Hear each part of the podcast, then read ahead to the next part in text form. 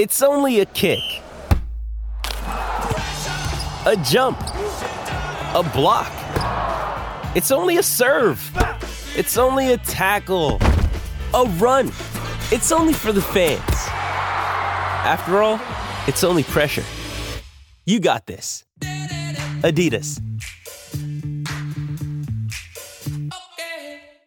With threats to our nation waiting around every corner, adaptability is more important than ever. When conditions change without notice, quick strategic thinking is crucial. And with obstacles consistently impending, determination is essential in overcoming them. It's this willingness, decisiveness, and resilience that sets Marines apart. With our fighting spirit, we don't just fight battles, we win them. Marines are the constant our nation counts on to fight the unknown. And through adaptable problem solving, we do just that.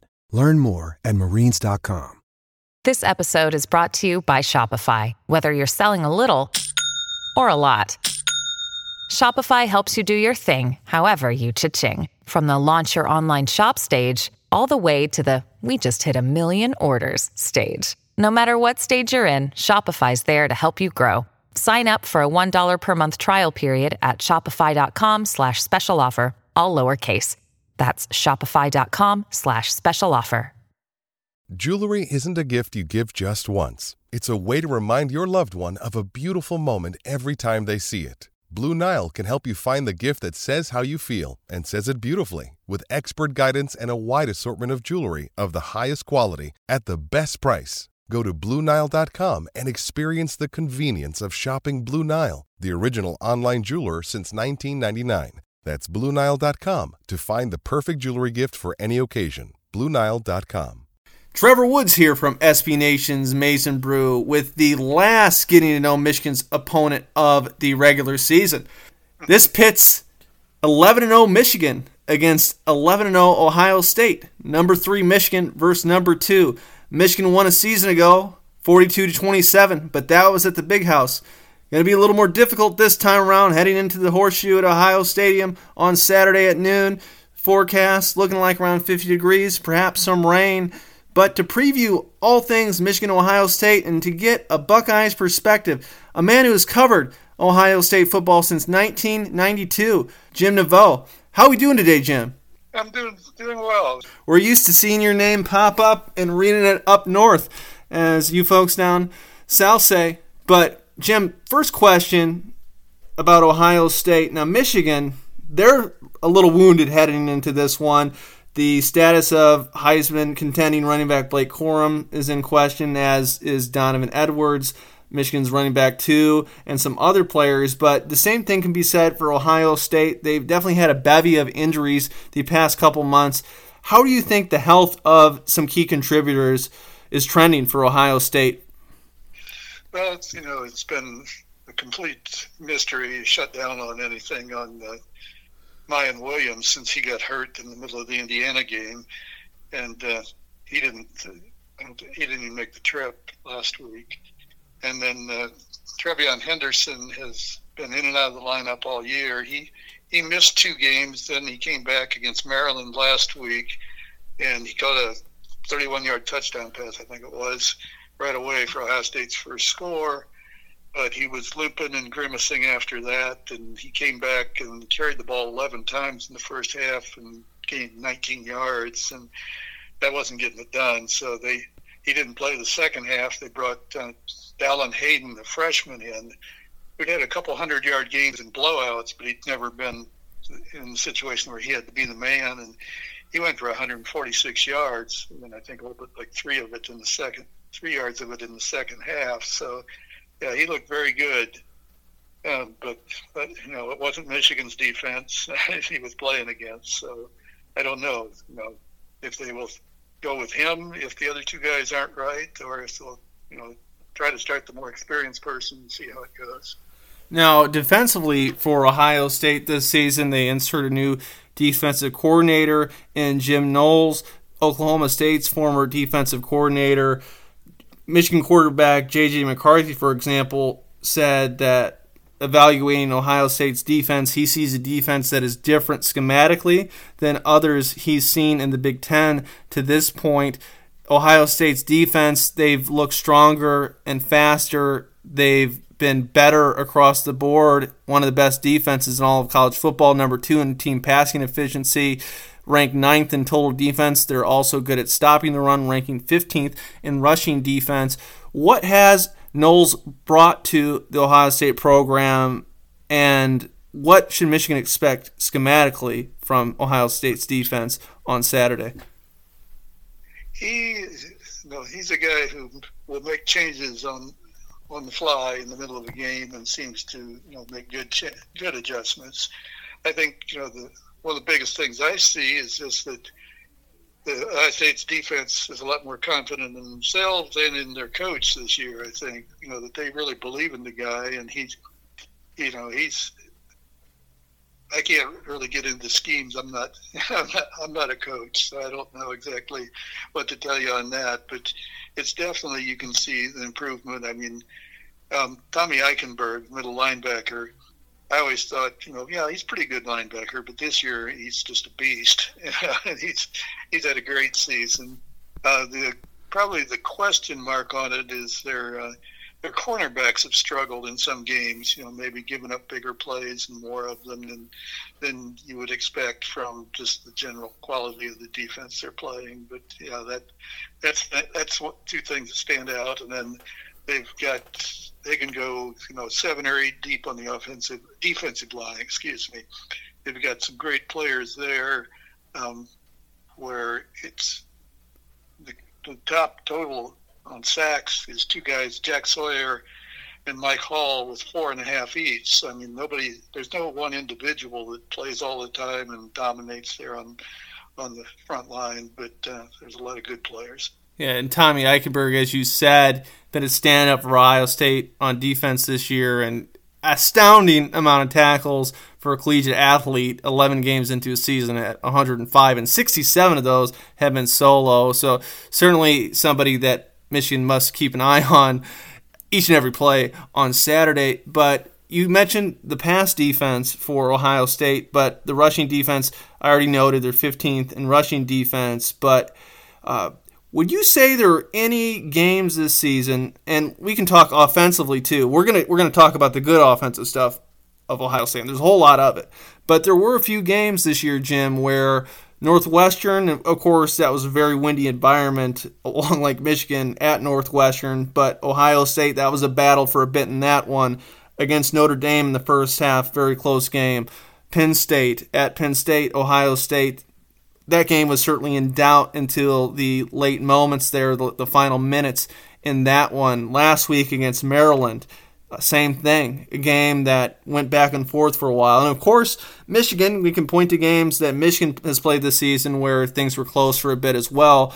But that's what both of these teams do, right? They look at each other's film and try to expose weaknesses of the other. So, my question to you, Jim, is specifically in the games I mentioned from Ohio State, Penn State, Illinois, Northwestern, Notre Dame, all wins, of course, for Ohio State, but offensively and defensively, did you see anything in particular that you could say that, oh, that could potentially be a deficiency for Ohio State against Michigan?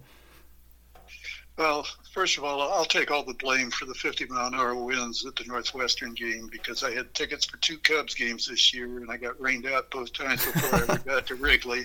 And then I go up there for an Ohio State game and it's 50, 60 mile an hour winds. So it, it must be my fault. But now, as far as Ohio State, uh, one stat I noticed this week when I was putting together our preview page, I had to do it early since Thanksgiving coming in there.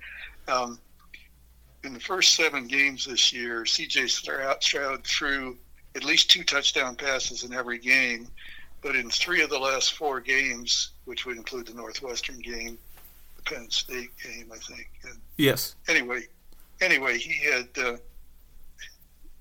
three of those four games. He had one or no touchdown passes. So yeah, you know they've they've struggled a bit in in the passing game, as silly as that sounds. I mean, his percentages have been good, but they haven't put the ball in the end zone that way, which is kind of unusual for the image they have. I think around the country is that you know they're they're scoring all the time with these great receivers and great quarterback, which they do. But you know that's just kind of a quirk there that late in the season they haven't put a lot of passing touchdowns up on the scoreboard. Yeah, now Stroud, he's somebody who has 35 touchdowns on the season, four interceptions. One stat I looked at that only seven sacks allowed on the year for Stroud. So, Right. so that would make one think, Jim, that this Ohio State offensive line, pretty good offensive line. Then, then the rushing statistics. Miyan Williams, he's averaging 6.7 yards per carry. TreVeyon Henderson, 5.3 yards per carry, and Dallan Hayden, who does have 100 attempts on the year, five yards per carry. So, how good is this Ohio State offensive line? Because just just from a numbers standpoint, it looks pretty good. Yeah, I mean they're terrific at pass blocking. Like you said, seven sacks all season, which uh, I didn't look this week, but last week I think that tied him for second or third in the country, you know, and at the top of the list. But uh, yeah, the, the thing they've struggled with, and they did better at it against um, Maryland, is short yardage situations. They, you know, just weren't converting the third downs, and even some, some couple times where they went for it on fourth downs which Ryan Day said was making him want to beat his head against the wall. But I think they did convert three out of four third downs against North against uh, Maryland last week, which that turned out to be a lot closer game than I thought. Basically, because you know Tagovailoa had really struggled the two games before. I think he threw for 77 yards against Wisconsin and 74 against Penn State and got sacked 12 times overall, seven in one game, five in another. So I was thinking, okay, this guy's still hurting from that injury he picked up, uh, but he was definitely mobile and definitely hitting his passes. I think he hit 16 out of his first 18 against Ohio State. So yeah, the, their defense was sort of spread out and not shutting them down in the first half there. Yeah, in Ohio State, some of the best receivers in the country. Emeka Egbuka, 57 receptions, 914 yards on the year for, with eight touchdowns. And then there's Marvin Harrison Jr., 65 receptions, 1,037 yards, 11 touchdowns. How good is Ohio State's receiving corps? And I'll take it a step further. Is Marvin Harrison Jr. one of the best Ohio State receivers for his age you've ever seen? Know, whoever rated him a four-star recruit needs to, you know, yeah, they, star. yeah, they, yeah, they, they need to quit their job because Marvin Harrison Jr. should have been a five star, no doubt. Yeah, uh, yeah, he's as at his age, as you said, he's he's pretty amazing. Yeah, well, he's pretty amazing at any age.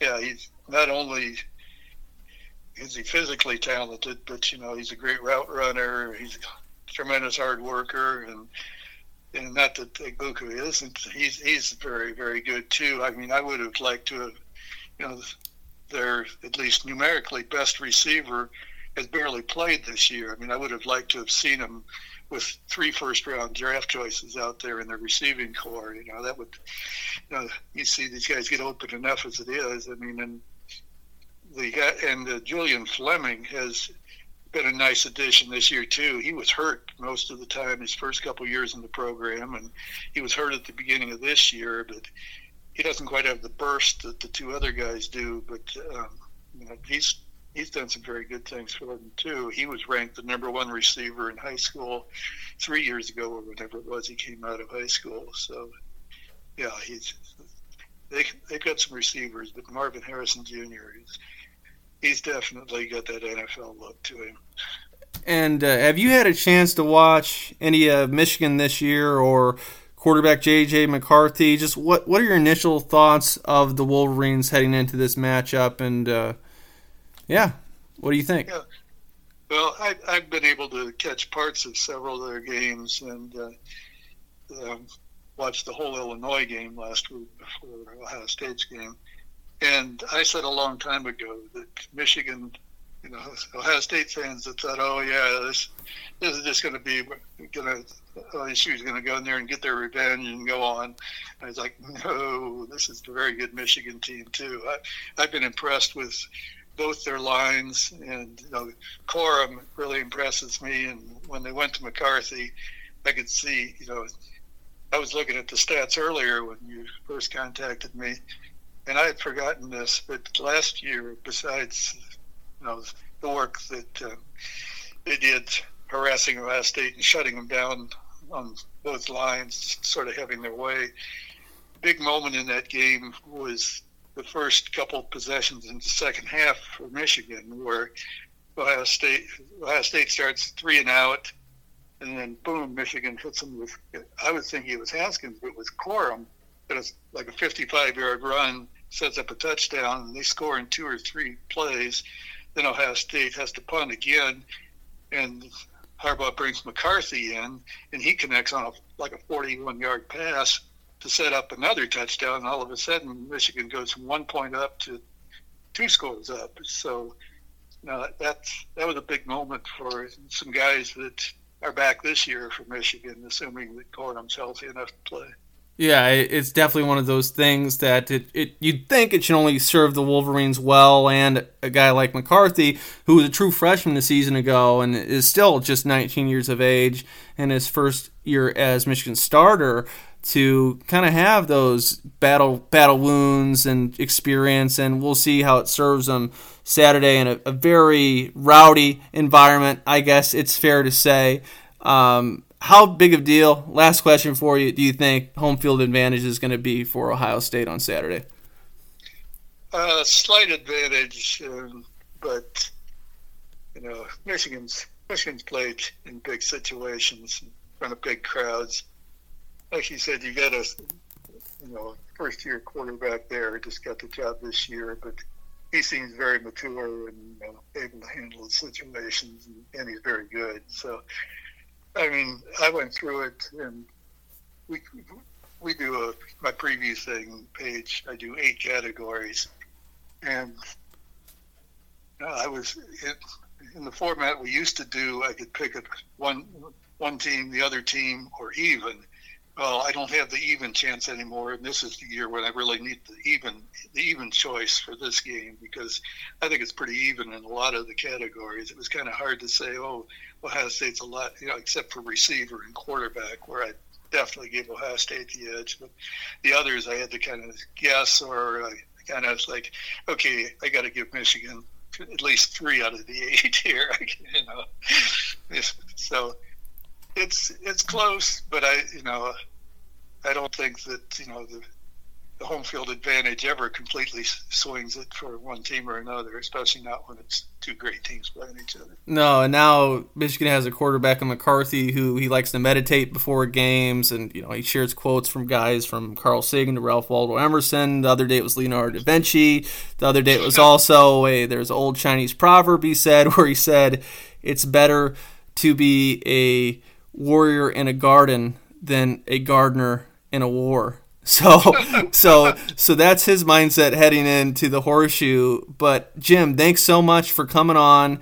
You can find Jim on Twitter at Lima underscore Naveau and catch him a ton a ton of papers, more than a couple dozen across the state of Ohio. Jim, thanks once again for coming on. I will see you up in the press box in Columbus on Saturday. Sounds good.